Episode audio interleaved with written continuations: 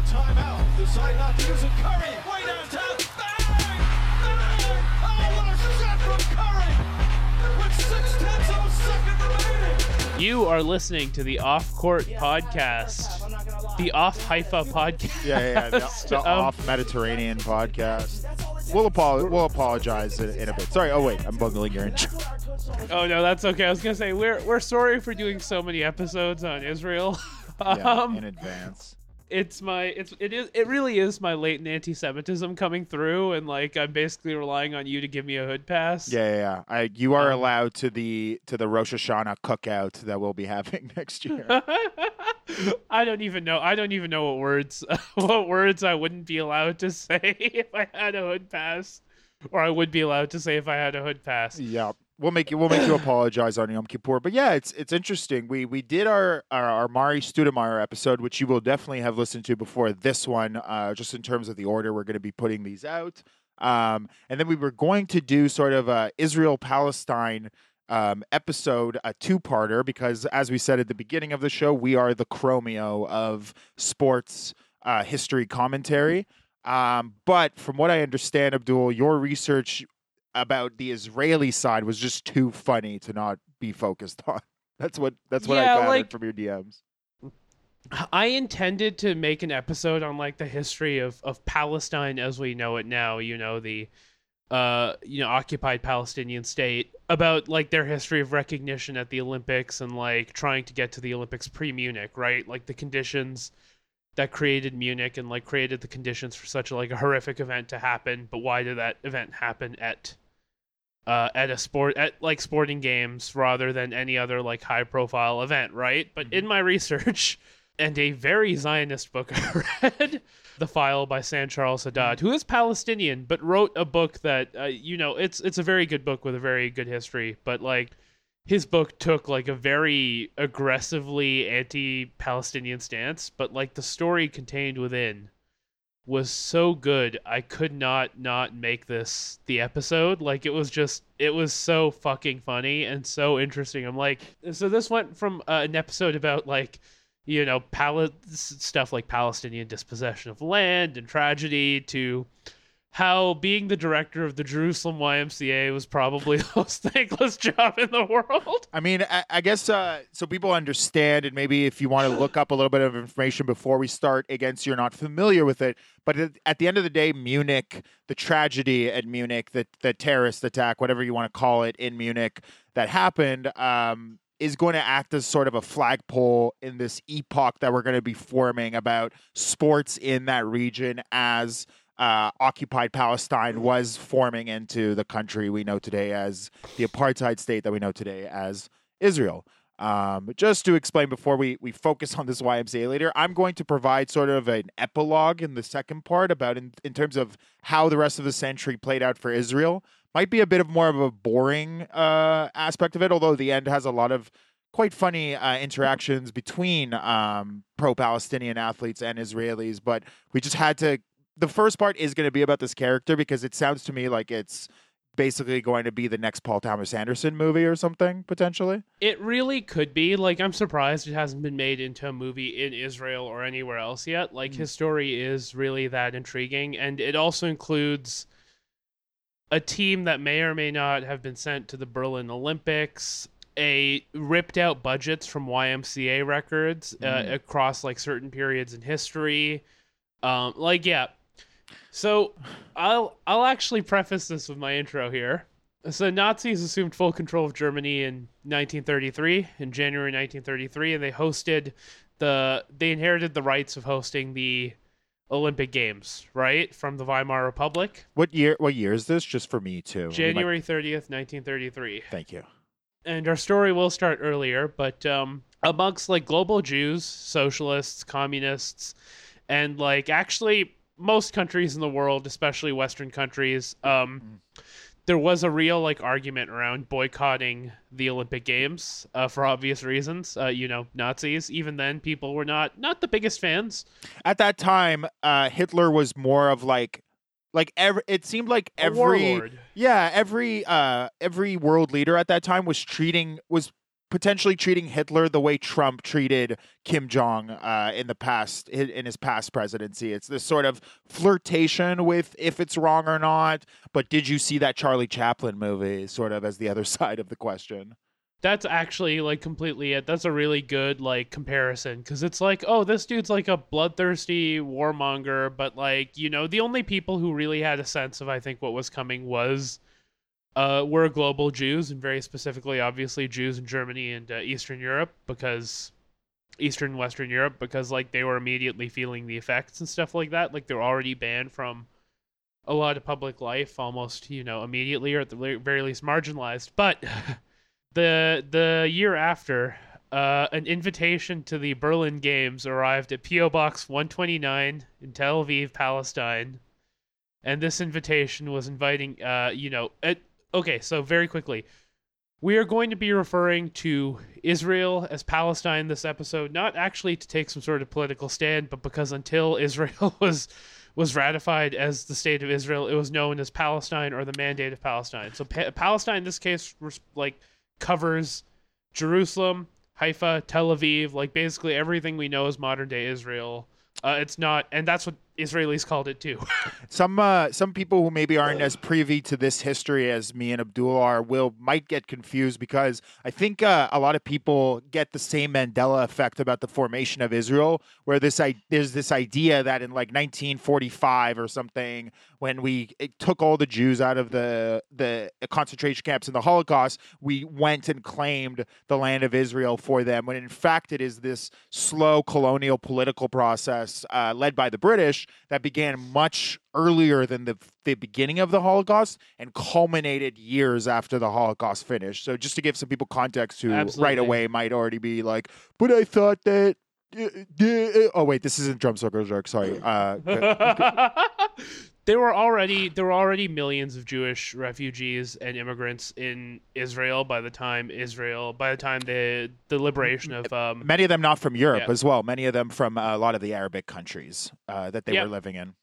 and and like uh, you know uh you know my own personal thoughts on Israel aside this episode is uh I you know my last preface will be that this episode is uh not about a potential like non-colonial approach to Israel it's about uh what could have become like a far more equitable world that could have happened if you assume that the nation state of Israel was sort of inevitable given everything that happened with the British in World War II. Like, there's no way you could posit a story like this and its outcome in like a, a truly Palestinian state. It's like, how good could it have been for all groups involved? Uh, despite still being a colonial project, like you know, anything else is like basically engaging in fan fiction because, like the the creation of the apartheid state well, the creation of the state of Israel was inevitable. The creation of the apartheid state was not. And like it's still a colonial project. That doesn't mean the colonial project couldn't have been better or at the very least more balanced uh, in favor of all three major religious groups within state of Israel, Muslims, Christians, and Jews. But yeah, a year after uh, the Nazis assumed control of Germany in Israel, uh, an invitation to inviting Israel to the Olympiad in Berlin Kind of pa- kind of passive aggressive, actually. yeah, uh, yeah. Arrived in Berlin and Tel uh, arrived t- in Tel Aviv, and this invitation was a direct invitation to the Jews of Palestine, um, and everyone else, uh, to come to Berlin for the for the Olympics, and it was from Joseph Goebbels himself. Sorry, I'm sorry. I keep forgetting what podcast we are on. It's okay. You're Jewish. You can say whatever you want. I'm, I'm shutting up here. so basically, uh, although defeated in war, the legacy of the Nazis in uh, Jerusalem has affected Olympic history for decades. And it also altered the course of Palestinian and Israeli history basically forever. Um, it's worth noting that the only country in the world that that boycotted the Berlin Olympics was Palestine, and that was actually a joint effort from uh, a one Muslim and one Jew, Mm. uh, which I also find very interesting.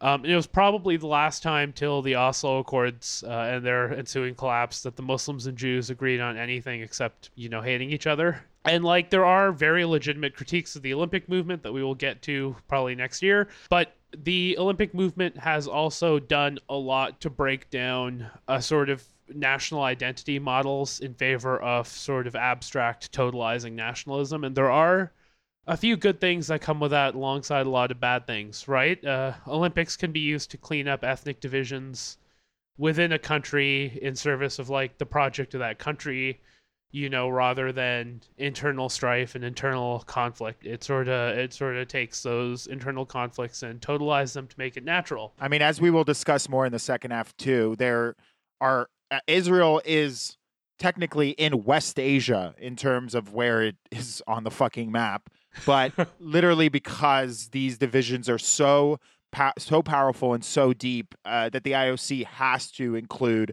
Israel in its European games as opposed to its West Asian games, simply because the other countries just don't want to fuck with Israel, and this has continued to this day, and has also been.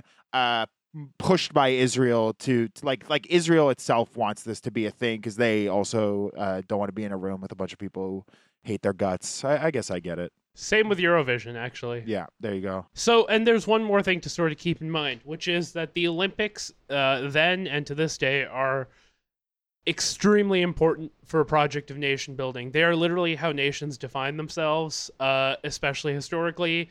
They are more than even ratification at the UN, they are how a nation sort of comes into its own and articulates itself mm. and like creates an image of itself and legitimizes itself as a nation in the eyes of the world. The Olympics and the ability to participate in the Olympics and especially especially who participates from that nation in the Olympics defines how a country is viewed and also has a huge effect on the internal politics of the country. I mean, it shouldn't be news to anybody that Olymp- the uh, sending your team to the Olympics is a diplomatic campaign of some sort. Uh, I think Yeah. I think this is a fact that most people understand, but need they need to be reminded of. I think, especially with the commercialization of the Olympics nowadays. and especially with like how much semiotic power the Olympics hold. Like if you see a sea of white faces uh, in a country that is diverse at the Olympic Games, it, it does send a different message, especially for the people who are in that country watching their athletes on screen. Yep. What what the definition of you know uh, sort of a Canadian or an Israeli is, right? And you you'll see nowhere is this more important than the case of Israel. I mean, in recent news, I don't know if I'm derailing your uh, your next point. If you had a great transition there, but Russia has been banned from displaying any sort of uh, national presence, any flags for the next two Olympics because of uh, doping, uh, mass doping that they've been uh, up to, and uh, that is going to affect the geopolitical relationships between Russia and many of the countries that the IOC is uh, constantly in support of for years to come. absolutely, it's an absolutely bullshit ban. By the way, the Yeah. their only crime was getting caught. Yeah, Um, exactly. So, sort of muscular Zionism or muscular Judaism was preceded by this idea of muscular Christianity that found its like greatest expression through the YMCA, which I did not know until this episode was 200 years old and one of the most powerful organizations in the world. They were a non-secular sort of Christianity uh, that seeked to build sports as a source of moral education based on sportsmanship without any of the like divisions of Christianity. Uh, they had billions in funding. They had complex bodies all over the world with the goal of promoting and facilitating sport the world over. And they were crucial to any country finding its way into the Olympics because they were the major sporting body next to the IOC. Um, and they were basically relied upon to help countries like get Olympic ready. And it was, yeah, it was huge the YMCA was huge and it was super important. If a country wanted to get into the Olympics, they needed the help of the YMCA for the most part. um, so you keep in mind, at this point in history, the YMCA is like um, an incredibly, incredibly aggressive organization and incredibly huge. Like it is. I had no idea that they wielded this much power on the world stage. They did. They were insanely huge. And they still do, just not to the, the complex geopolitical degree they did then. So there's there's three main characters in the story. I'm sorry, there's a lot of background, but you need this just to get to just to explain it. The first one is Yosef Yekutieli. Um the Uh, is that is that blackface for Jews? yeah, yeah. You just you basically just said the adver- word. Uh, I mean, you got the pronunciation right, but as I said before we recorded, it's just a, a matter of lowering the tone and coming from the back of the throat. It's more like Yosef Yakuti Eli, but we're good. I'm I'm, I'm giving you. I gave you the hood pass earlier. Yosef uh, Yakudieli is arguably the most important person in the history of Jewish and Israeli sport. He founded the Maccabiah Games, considered the Jewish Olympics, Yep. and he is the architect of Mandate Palestine's earliest internationally recognized national sports governing bodies, the Federation of Amateur Sports Clubs of Palestine, and the Palestine Olympic Association. Um, he also drew the movement's logo, which is still worn to this day, uh, which is, you know, uh, a Star of David with uh, interlocking rings around it, or something to that effect. Uh, you'll definitely see it on Israeli athletes the world over. He was uh, super involved with Maccabi House, or as we know it now, Maccabi Tel Aviv, or Maccabi Tel Aviv. And basically, his dream was to get uh, Palestine. He was known as the Maccabi soldier, and his dream uh, as a World War One vet was to get Israel uh, onto the world stage and recognized as a country through sports. Right? He understood the power that Olympic affiliation had, and he made that. He made that his goal. This guy was also like the mega Zionist, by the way. He was the most Zionist Zionist who has ever, uh, who has ever potentially walked uh, the face of Israel. He yeah, he he wanted it to be an exclusively Jewish project. That's very important to remember. I have a quote here actually from him from my research. I think we're going to be bouncing around a bit. Should I uh, read it about what he saw as the value of sports? So this is from Yosef in 1926. Uh, at many opportunities, experts have noted the great propagandist value of Hebrew sport for our national movement. The propaganda will be different, and the results will be different with the appearance of the Eretz Israeli team speaking live Hebrew, called by Hebrew names, and sunburned by the sun of Eretz Israel. Such a team with blue white flags at its head will have no foreign partners. It will be ours, and its victory and propaganda will be ours. That reads kind of like Nazi propaganda to me. uh, we'll get to the flags later. By Okay. the way, this this is something you definitely did not learn in school, but I find very interesting. The second figure, his name is Frederick Kisch, and he's definitely the most minor figure here. He built the Pal- uh, the Palestinian slash Israeli Olympic body with uh, Yosef Yakutieli. He was also a big sports guy. He was a very moderate. He like he was a Zionist, but he was a very moderate Zionist, if such a thing can exist. Like he was a a Mason in Palestinian lodges that brought together Jews, Arabs, uh, Christians, and the British.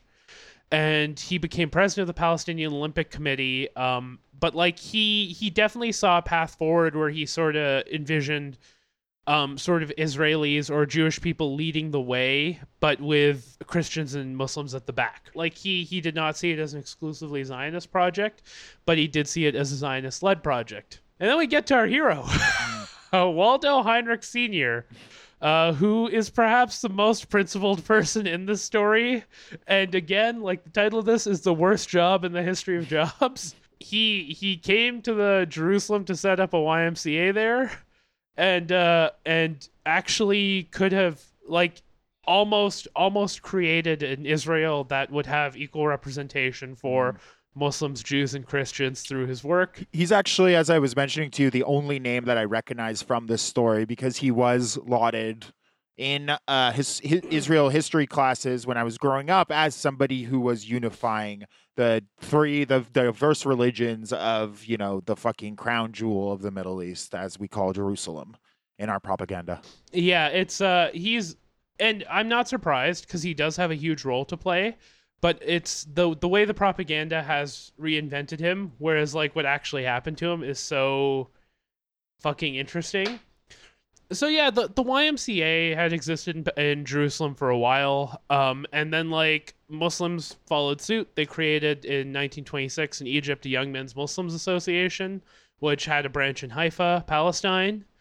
Um, and like basically at this point, Jews, Muslims, and Christians in the early 1920s were using sport to further like an idea of identity and especially express like their political their political aspirations, right? Like they were trying to use it to legitimize themselves as a true. And this is how early the the the Israeli conflict was happening, right? The 1910s and 20s, where like the all three groups were vying to like legitimize their hold over the Holy Land uh, through sport, right? And the differentiating factor between like Jewish, non-Jewish, and YMCA Palestinian sports movements uh, was the degree to which any of them were willing to cast off their private and like nationalist agendas to support the IOC's internationalist agenda, which insisted that Olympic governing bodies work together across ethnic and religious lines. And this happened for like this story takes place over the course of two decades. And basically, the YMCA decided to muscle its way into Jerusalem and set itself up. And the YMCA, again, their goal is to promote mor- morality through sport. They're actually not there to proselytize as aggressively as someone would think a Young Men's Christian Association would be. and how how aggressively they they did end up uh, propagating uh, just Christian values throughout like the 1970s and 80s when uh, you know we had to Christian the AIDS vi- the AIDS virus out of homosexuals. Yeah, they became way more evangelical actually after the 1960s. Um, they became way more sort of outwardly Christian later in history rather than before. Whereas at this point, basically the the YMCA was like, okay, we are going to get, we are going to help ethnic tensions in Israel. That was their thing, and they're like, we are going to set up a YMCA here. And like a YMCA everywhere, it's going to be the dominant sporting body of any country, right? And we're going to to sort of try to sort out all this like nascent ethnic and religious violence that's happening in the country, which is something again was not weird for the YMCA to do. This was their like bread and butter was to solve these issues through sports, but they really did meet their match in Israel. So uh, Constantinople fell to the Ottoman Turks in 1453, and uh, what hadn't been taken away by Latin Catholics during the Fourth Crusade was um, kept by the Greek Orthodox Church and was whittled away over 400 years of Ottoman taxation and then British constraints. Basically, after 400 years, the Greek the Greek Orthodox Church was in a very very weak spot financially, and especially following the Russian Revolution, it, it lost what little it had. So it started selling property in the Holy Land. This is where it all begins. And in 1927, they sold they sold some land to Protestants in the West Nikiphoriye district of Jerusalem. That again, this this land sale is a crucible for the modern state of Israel. yeah, it's, it's just as a real estate project when you really distill the the interest of of uh of other international bodies in this piece of land. It's uh it's masked with and as we will see actually with the using sport as an indoctrination tool, this idea of real estate as holy is uh is basically what the land of Israel is formed on. It's great. It's very very sensical. Oh hell yeah. And so yeah, the YMCA acquired that land from the Greeks to build a new building, a 1.5 million dollar building in that time. That's how much it cost. And it surrendered its old headquarters, which were like a dumpy building to the Arab Sports Club, which was founded in 28. That club would be the sort of Arab, major Arab body of, of sports in Jerusalem and in Israel. But like the financial power and human capital lay with the Jerusalem YMCA. Thus began a five year journey to get it made and a 20 year project of potential unity and collapse. So, yeah, in 1929, the Jerusalem YMCA decided it was going to work hard on reconciliation. Its physical department said, We're going to bring Jews, Muslims together, and Christians together in the holy city. Jerusalem was a boom town. It was like growing so fast. It became like a cosmopolitan city.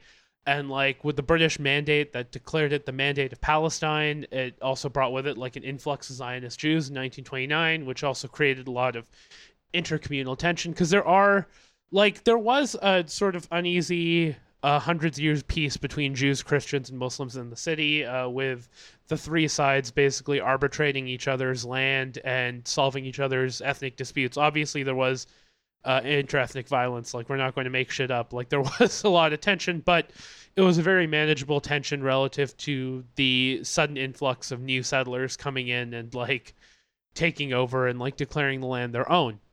And you know there were riots in in 29 and 28, and the Jerusalem Wise YMCA's physical department was trying to heal those wounds and it saw like oh olympic activity could could do it. Like we could bring everyone together in the olympics. We could see like the olympics internationalist mission and the mission of us to bring these three religions together we can build unity and say, okay, we're all Palestinian, like quote unquote Palestinians here, right? Palestinian meaning the nation, not the ethnic group Palestinian. Yeah, like their acting secretary general said, Nicholas Latoff, who was a, a Christian, said, We see the conflict between two rights, two equally justifiable ideals, which seem to be entirely incompatible. No solution seems to be possible, and the struggle continues the Arabs wanted the world to know that there would be no peace in the country as long as Jews lived there. The Jews reciprocated the feeling, and uh, the Christians also felt the same way about both sides, and vice versa. And the YMCA, like, yeah, Nicholas Latoff saw it as their role to fix this, and they said, okay. Some things never change, right? Yeah, they really are like they really are like the the sick puppy groupie in this case. Like we're gonna fix you. We're gonna fix you, Israel. Yeah, yeah. It's it's Captain Save a Ho, but for Israel.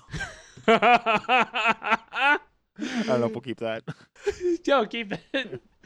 The enormous influx of cash um, led to this idea of a magnificent building project. The building still exists to this day, and it is gorgeous, by the way. To to build like um, the Jerusalem YMCA headquarters, where this project could like be based which out of, still right? which still exists till today, and they are holding Zumba classes there now. Just so you and guys, flash mobs. yeah, exactly. It's uh, it's very uh, grown into something very culturally relevant. You know, I actually happened to also walk by one of those Zumba classes when I was in the Holy Land, and let me tell you, seeing the we- the West Bank and the old city, and then a Zumba class right in the middle of it is one of the most disorienting visuals you will ever fucking see in your life. I I I could only imagine. It's again like I go back to like my mom seeing like a fried chicken restaurant outside the outside the in the holy city of Mecca, and like immediately declaring a fatwa on the uh, the nation of uh, Saudi Arabia. Yep, yep, fair enough. Um, it's it's the exact same energy. so this headquarters became the biggest YMCA and sports project in the world outside of the Olympics. And they didn't know who to pick as a new as a permanent secretary general. Smith said, "You don't know who Smith is," but basically they were advised to not select a British secretary because he would not be perceived by the Arabs as sufficiently neutral. A Canadian would be considered too British. And they decided on an American because he could arbitrate the right relationships with all sides more easily. They, you know, everyone had like a, a fairly favorable view of Americans at this point as like an arbiter uh, in this case. So to set the stage for our actual story, the YMCA asserted itself as a representative Palestinian Olympic interests, but the Maccabees and the Zionists uh, engaged a different, created different, led by Yekutieli, Ali, created a different association called the Palestine Olympic Games Association. And these two things sort of worked in parallel. And now the building was under threat because this $1.5 million building was suddenly underfunded because the stock market crashed and there was like extreme political and economic instability in the world. And, um, New York put out the call for a dude named Waldo Heinrichs, uh, his Secretary General, and oh boy, what a mistake he made. So yeah, uh, Waldo Heinrichs was born in Ongole, South India, to devout Baptist missionaries. When he graduated from university, he got the call, a term used to describe the dedication of one's life to service in the YMCA. He gave up the girl he loved, he gave up his dream of being an engineer, and he committed his to dedicate his young life in the service of the foreign YMCA movement.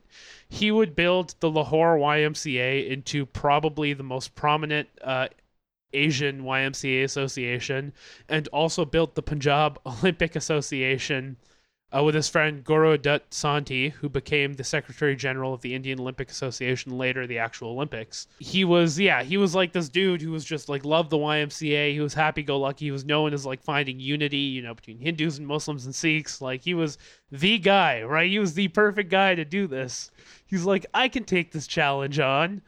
And so they said, "Do you want to come to Jerusalem and build the YMCA here and like solve this problem for us?" And he's like, "Yes, I will do it." And um, he, uh, yeah, the International Committee of YMCA's in North America and Canada paid his salary, and who owned the project, by the way.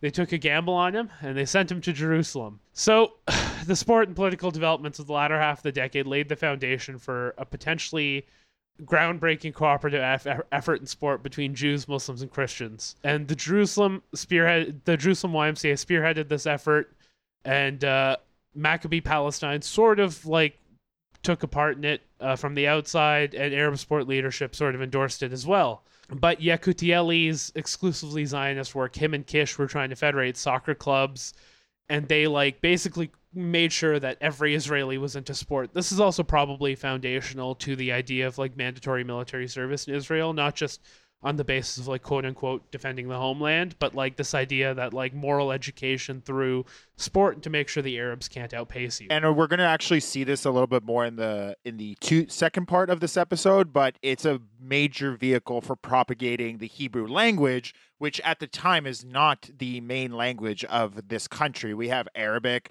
we have some uh, people speaking Yiddish who are coming from Eastern Europe, and we have English and Hebrew as a national language is an important. It's almost the equivalent uh, importance of uh, French to to Quebec in terms of sovereignty. It's uh, it, it's uh, one of the most important vehicles of nation building, as we're going to see through sports. You know, and Palestine could not yet participate in the Olympic Games because the territory uh, did not align with the IOC's requirement that constitute a nation. Yep. And Yekutieli uh, saw the only way of getting into the Olympic Games was affiliation with other international sporting bodies like FINA, the International Swimming Federation. So you had two movements trying to give Palestine Olympic legitimacy. You had Yekutieli's through a Zionist project that like exclusively favored Jews, and Heinrichs. And we're going to break and then get into the part two.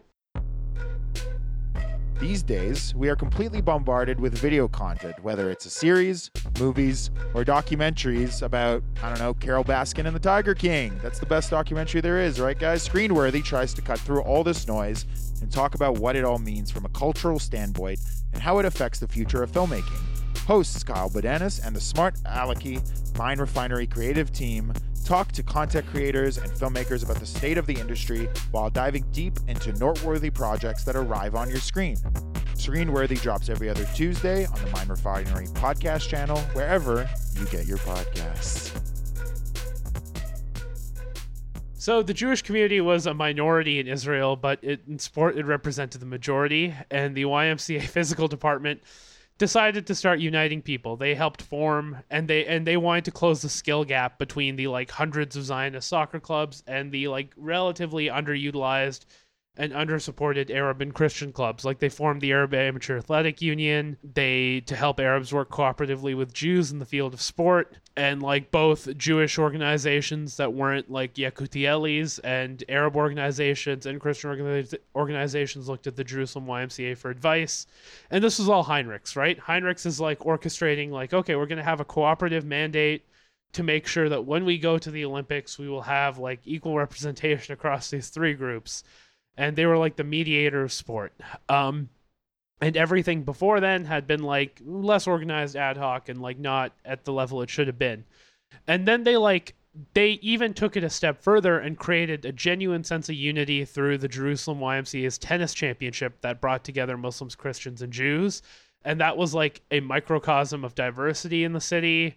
Um, they had male and female Baha'is, Armenian, Greek Orthodox, Christians, Jews, Muslims, Protestants, and Roman Catholics participate without incident uh, in 1931 onward, right?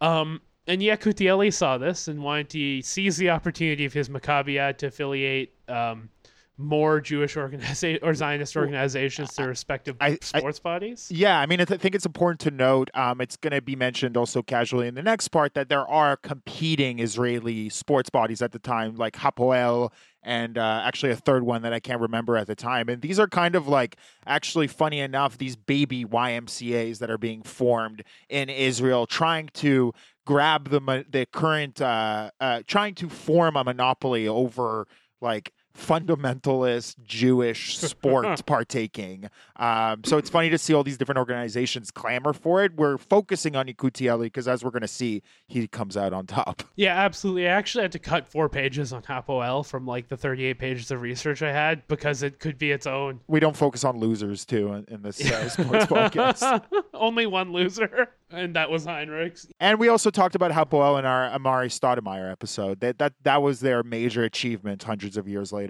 And so, like, Yekutieli created the first Maccabiad, which is the Jewish Olympics, and like he he agreed to like nominal representation of uh, Arabs and Christians because the the patron, uh, British High Commissioner Arthur Wauchope, said that they be invited to participate, but like because of its like very obvious in, intense Zionist like overt Zionist project, the YMCA boycotted uh, the Maccabiad under pressure from Arab and Christian press, uh, basically because they're like, this is not an equivalent thing. And instead, while while Yekutieli was working on creating the Maccabiad, this is so cute. Heinrich started the YMCA library project with books on Judaism, Islam, and Christianity to attract more people to the library, and like try to bring people of the bring people of the three Abrahamic faiths together. Are you seeing the like already like doomed to fail Well, relationship here? Yeah, and also that he's basically saying like, "Stop rioting, Arabs. Just come and read our Jew books that you're gonna love." You know, they're totally gonna make sense to you out of context.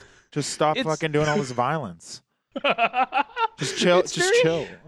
it's very cute because he's like, okay, we're gonna we're gonna start in a, we're gonna start a library and show everyone that we're putting all their books in here, while Yekutieli is like holding this like massive sporting event like a door over, right? Um, yeah, like between May and this is while the building's being built, right? Like he's he's really doing all this shit like while it's being built and he like was very transparent about his work. Um, he was employed by the New York office, but like you know, he he was still very accountable to the YMCA board, which he made like a conscious effort to bring all three faiths together in like equal representation. The board was not satisfied with his approach because his salary was confidential, as it wasn't his salary to be paid, and they weren't paying it, and see saw already started seeing him as like duly accountable. He wasn't accountable to the board. He was accountable to the YMCA in North America, and so he was already caught between these two sides. As he was like again like putting together a library project, starting a tennis tournament, like trying to bring trying to juggle the three most uh the three most um difficult to juggle Abrahamic faiths in the place where they historically have had the most conflict. So in 1932, he recorded in his diary 19 instances of conflict with Jerusalem's YMCA board or staff members. In August and September, he experienced a significant deterioration in relations, and uh, the most difficult, significant conflict emerged over a battle to amend the Jerusalem YMCA's uh, constitution. This began in November and carried over into the next year uh, beyond the building's new the new building's dedication and the revisions were it, like never should have been in conflict they were so minor and they could have been made in a couple of days but someone on this like 20 plus person board was stirring the pot and uh, intentionally atomizing atomizing like the stuff that should have been like just basic procedure Right. He was right just being a particular Jew. Okay. yeah oh it it wasn't a jew you'll see Oh, you'll see interesting. this. Okay. Okay. Let's see. Uh, um, and during that period, like Heinrichs also released the athletic field to use and like help, uh, like gave it to the Arabs to use so that they could practice outside of like Zionist sporting facilities. He uh, he actually certified a bunch of uh, Jerusalem sports facilities for international sports competition. Now we're going to we're going to jump to another guy, Abraham Fast, a German who opened the Fast Hotel in 1907. He was a member of the That's that's actually pretty clever. Sorry, is it is it spelled fast? F A S T. yeah fast is in running fast, Fast. mom. Like yeah, Oh, that's that's a Fost. Yeah, yes. I love it. Uh, the Fost Hotel. Yeah, in 1907, he was a member of the German colony and a German Templar. The Temple Society was a German German Prost- uh, Protestant fraternal order that had a lot of uh, history in Jerusalem. Believe it or not. Yeah, I love how like from the inception of all these organizations and the formation of the country, everybody thought this was going to work out, and just in retrospect, this just seems like it's going to explode. Oh, you put all these crazies from every religion. Any, anyways, continue. Just this is blowing my mind. And uh, in the 1930s, the Fost Hotel served as the source for all but two of Palestine's Nazi Party Oh my leadership. god. Um, only 10 months before the hoisting of uh, the Nazi banner in Jerusalem, uh, the Fost Hotel had hosted the Jerusalem YMCA's reception dinner for Heinrichs to celebrate his arrival in Palestine. One month after the swastika was raised, the Jerusalem YMCA would dedicate its new building. This is not confirmed, but Fost was likely the the number one Nazi agent in Jerusalem before they became official agents. Yeah, I mean it's very clear why this part of the history was omitted from uh, many of my classes. This is a huge L for the for early for early Israel. Enormous L. So Nazis through Faust started agitating Christian and Muslim sentiments directly in conflict with Heinrich. A murky coalition of Nazis and Arab sympathizers influenced the association's board and early on poisoned the relationship between Heinrichs and his board and his staff. Heinrich was constantly provoked for an intentional political purpose. Uh, also, the Jews uh, didn't do themselves any favors, by the way. Uh, Henrietta Szold, the leading Jewess in Palestine, that's a direct quote. I'm not just calling her a Jewess, expressed doubts about the Arab Jew Concord that the YMCA wanted to be and was threatened that any sort of Jewish uh, Arab Concord would threaten Jewish culture. And Dr. Leon Roth, like a leading luminary in Jerusalem at the time, said that the YMCA, by mixing all types, will continue to create a Levantine culture as opposed to our aim of a Jewish culture. Uh, so, feeling depressed, Heinrichs decided to play more tennis with members of the association one by yeah, one get- to get his- improve Oh wow, get his mind off. Wait, wait, wait. One by one. He was to improve relations. Oh, okay. try- so like he's he's hearing like everyone, especially like the people who should be on side, be like, "You're fucking this up. We want a Jewish country, we want Arab country." He's like, "I'm going to play tennis Right. with every board member one by one to make this work." He said, "Cash me outside." How about that? And then everybody Yeah. fucking followed suit. Yeah, he's like literally doing hangouts with every board member to try and improve relations. He's like he is dedicated to this project of like an interfaith Palestine. There right? needs to be a Mad Men style show about this uh, situation, but continue. And again, I go back to the it's very cute because like what does he do? He's like, I'm going to go to every person, hang out with them, play sports with them, and we're going to become best friends and we're going to make this thing happen. While he was doing this tennis thing to try and improve relations to the association one by one, uh, the Latin patriarch of Christianity in Jerusalem came out and said that the YMCA was a deadly poison to the true faith, which was doing a great harm to Christian principles. He reminded his flock how the Holy Council issued an edict in 1920 against the YMCA movement because it aimed to subvert the spiritual life of men through alluring means. Uh, and Heinrich now had to deal with that. so again, like he's like, okay, we're building relations, we're making friends. I'm playing tennis with people. I'm gonna like take more care to like do this. And uh, all of a sudden, all that gets tanked because of the the Christians like basically declaring a fatwa on the YMCA. And so again, I go back the, the most thankless job in history. Uh, he started associating with moderate Arabs like Hassan Bey Dajani and Fakhri Bey Nashashibi, and he he started associating with them to try and build relationships with Arabs and uh, with Muslims instead because the Christians now rejected him. They were both assassinated. in 1938 1941 respectively This guy, this guy literally did have the worst fucking uphill battle. Like I just thought that Israel alone would be enough context to make it hard, but he was also extremely unlucky, from what I'm understanding. Yeah, basically, like he he starts making inroads and with the Muslims, and then both of these guys get assassinated, which is amazing for other reasons because they both pissed off the Grand Mufti. Uh, so Heinrichs then uh, started started uh, getting into trouble with the YMCA itself because um, he tried to change their mandate in Jerusalem to be non-proselytizing because he knew that Jews and Muslims would avoid the association if there was like a missionary mandate in there. But the uh, YMCA uh, was like in North America struck it out. Uh, but the term was also non-negotiable for the YMCA board, and so like already now he's stuck between two points, trying to like tell them that the Constitution doesn't mean anything, while assuring the North Americans that the that the YMCA is in fact proselytizing when it wasn't. And so then he decided to meet the Grand Mufti after the Grand Mufti basically assassinated the two people he was working with. His buddies. Um, yeah, and the Mufti's only question to him was um, was if the president's director of education was a missionary. So, and Heinrich says again, he he genuinely believes that if they can get uh, an equal amount of Muslims, Jews, and Christians to the Olympics, that it will define Israel as a country of like as an interfaith country, which is probably not untrue, by the way. Uh, as we'll see later, and the uh, Nazi Ortsgruppe, the Ortsgruppen that had been established in 1932 in Jerusalem, was active enough by mid 1933 to influence high-profile citizens at the Jerusalem YMCA. and Heinrichs also was, by the way, at this point was feuding with uh, who he he described Yekutieli's self-styled committees as not being fully representative only comprising Macca- Maccabee members and did not include Muslims and Christians. And this was one of the reasons that the uh, Palestine Olympic Association could not be recognized by the IOC, but they remained open to acceptance if Palestine incorporated Muslims and Christians. I mean, as we are going to see too, this is a a like the, the committee the committee's mandate is that it represented Jews, Christians, and mu- Muslims that were living in mandatory Palestine.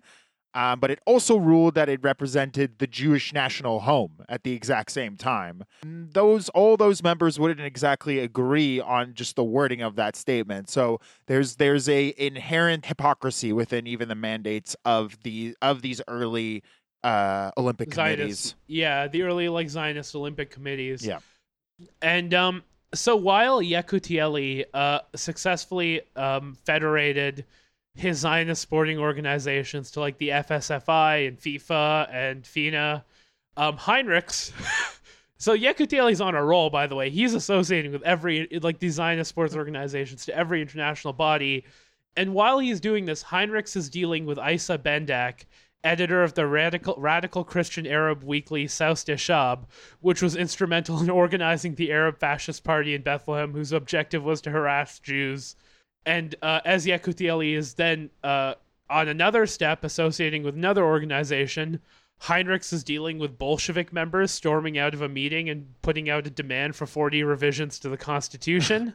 and as Yekutieli is, is continuing to uh, successfully federate his Zionist Olympic organizations, uh, Heinrichs is then dealing with the Greek Orthodox and the Latin Oh Catholics, Okay. who, whose patriarch had reinforced the Vatican's fiat It's like a Against- WWE match. yeah, against the organization.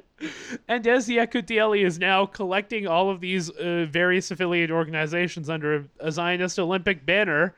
Heinrichs is dealing with a scandal where uh, the Arabs are now accusing him of living in luxury at the expense of them and diverting money for personal use, despite the fact despite the fact that he and his wife are living at the YMCA to save the organization money and living expenses. So I just want you to. It's like a weird montage where like one guy is like making business deals and the other guy's being beaten in alleyway.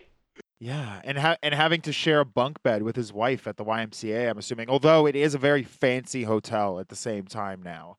Um, so who knows how beautiful some of those rooms were for uh, specific uh, religious religious uh, uh, observers. I believe he actually took the worst room to show that he wasn't diverting money.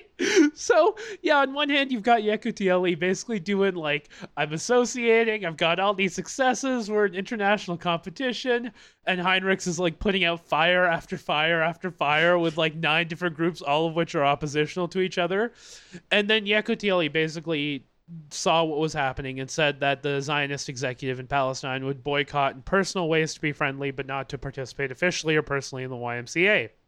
Heinrichs basically uh, came out in a letter and said that he was trying to coordinate the staff uh, to make sure that everyone, including Palestinians, Syrians, Turks, Armenians, Russians, Germans, English, Americans, Scotch, Kurds, and Jews, were uh, all happy and felt uh, accounted for at the organization, and noted that such a lack of unity was not present in the Zionist movement. Heinrichs also spoke of growing religious and political antagonism towards the Jews and wrote that he himself was being accused of being a pro Jewish, uh, anti Arab, or anti Jewish pro Arab agent. Uh huh.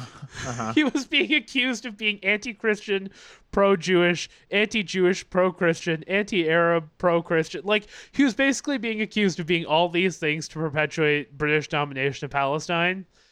And he um, he also urged the head of the uh, Palestinian Zionist executive, who was not Yekutieli at this time, that, that Jews in Palestine would lose a valuable ally if they did not cooperate with the interfaith goals of the association. This is like a key thing. So, like, listen, most thankless job in the world, still had his eye on the prize, right? He's like, we have to make sure everyone works together, or else the the Palestinian project, which would become the Israeli project, would fail.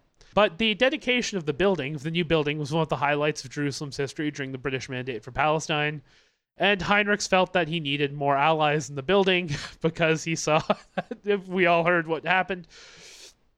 So he decided to nominate his brother Conrad Heinrichs to the role of associate physical director, just to have like an ally he could rely on. This probably contributed to more trouble as it seemed like patronage. the year the building opened, one of the community uh, members elected to the board, unbeknownst to the committee, uh, was also applying to membership in the Nazi Party, uh, which Heinrich sort of found out. But then he he told the International Committee in North America or and his foreign staff that there might be a Nazi uh, agent provocateur who was like trying to pit all these sides against each other, and no one believed him. he says in his journal, no one believed him.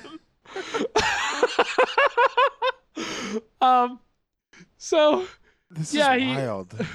That- like I, I literally, it's omitted from history that the early early sports organizations in Israel had to play Nazi whack a mole because Nazis were infiltrating early efforts to form Olympic committees. This is like insane, and and it's funny too because in the second part I'm going to be reading reading from a different Zionist book that also completely omits all of these details. And he also saw that that Yekutieli's FASCP, um, which was his like big governing sports organization, uh, was like gaining power, and he went to them to try and incorporate the Jerusalem YMCA as a member club and gain some power within the FASCP that way. He also went to the Menorah Club um, in honor of Dr. and Mrs. Chaim Weizmann uh, to try and get their endorsement of the Jerusalem YMCA. Uh, these were not productive conversations, and he lost clout with Muslims and Christians without gaining any from Jews. he explained basically in his journal how the Jerusalem YMCA was being crushed between Jewish sporting organizations and extremely nationalist Arab and Christian sports, uh, Muslim and Christian Arab sports clubs that would not and the two sides would not cooperate with each other on forming federations. Heinrichs maintained the Jerusalem YMCA would have to remain neutral and he maintained that there was an interfaith position through which they could f- find like Olympic legitimacy and define Israel as an interfaith community the same way he had done by the way in India.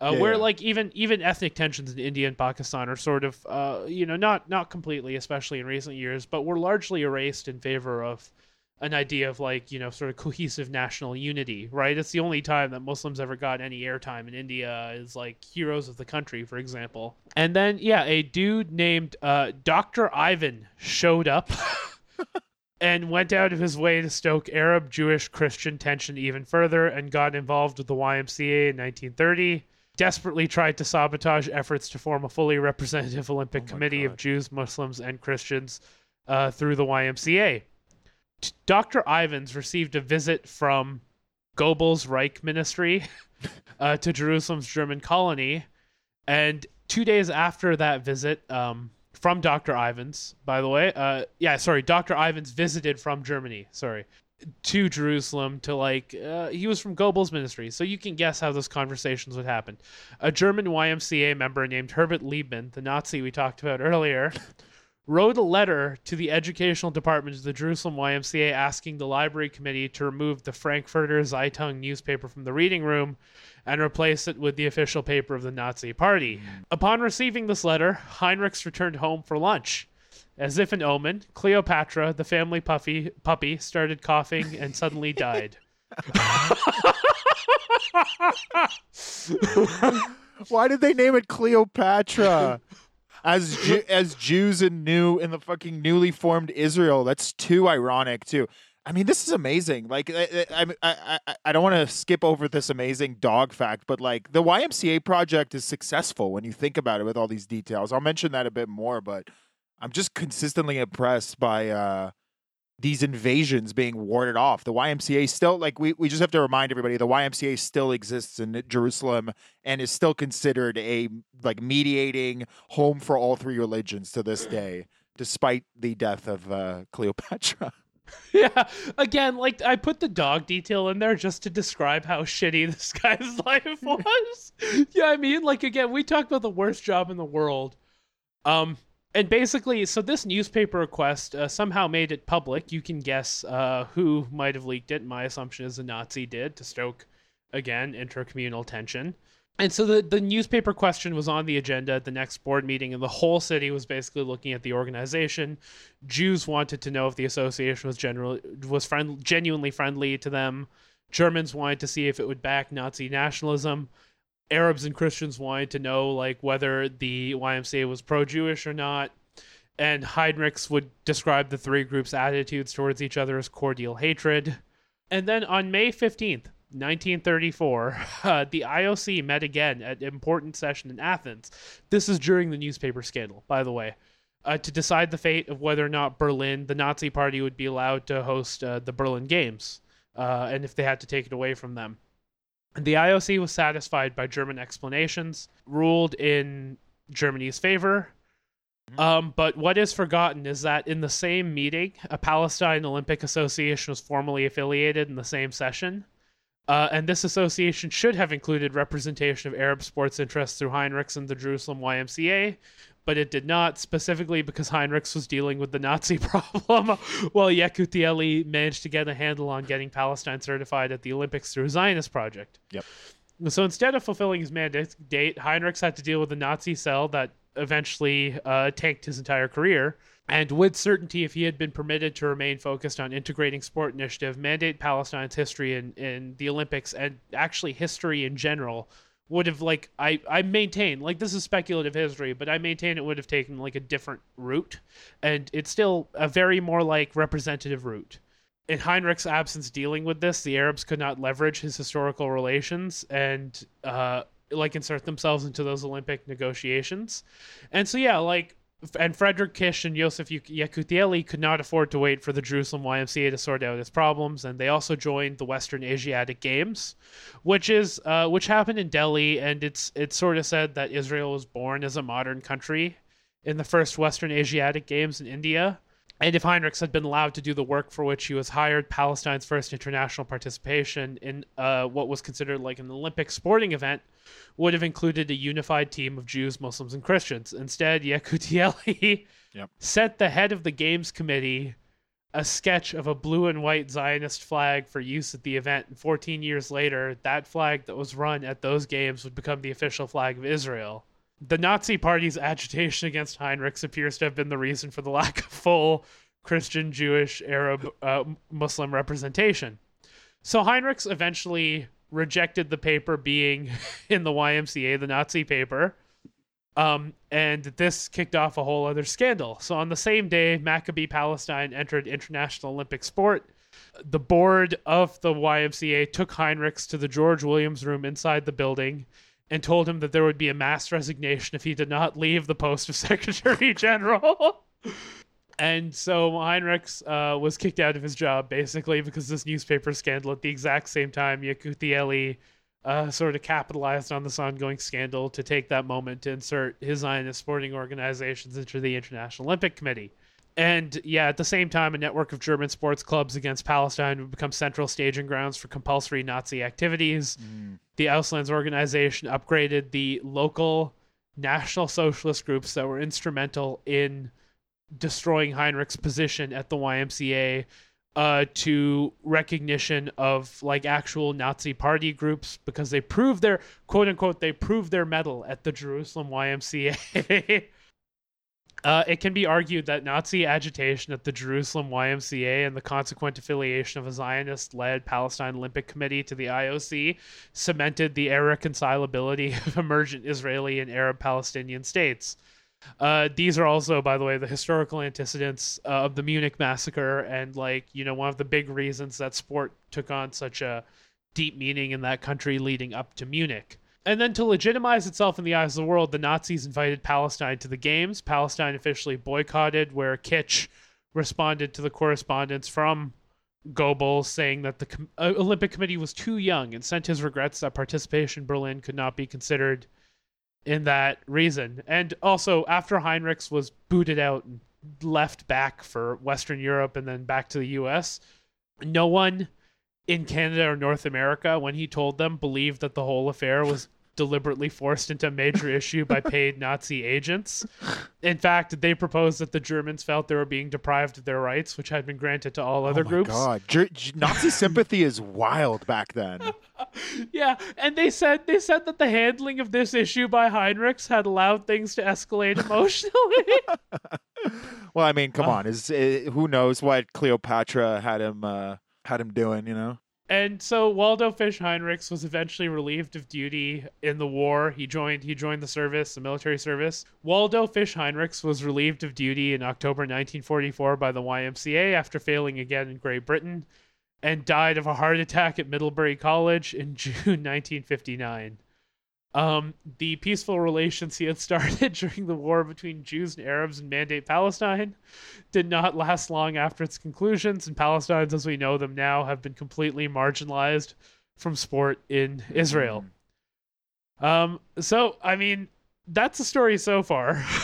yeah, I mean, this is it, it's so interesting to me that these out of these three characters, the one that I knew of the least, Heinrich, is the biggest loser and the one that had to deal with all this like Nazi invasion, everything. Like Yekutieli, as we're going to talk about in the next part, is a very important figure in forming um, Israeli uh, sports uh, Israeli sports nationalism through the Maccabiah games, but also Archibald Clinton Harte, who had designed the fucking YMCA building and was an important uh, leader in that uh, department, is still considered like a hero in Jerusalem for creating a building where uh, Muslims, Jews, and Christians can enter no, I have never heard of this Heinrich guy ever. I have a, a postscript here, even. So, the Jerusalem YMCA building, like, basically, Heinrich still left some infrastructure in place through his staff, not the board.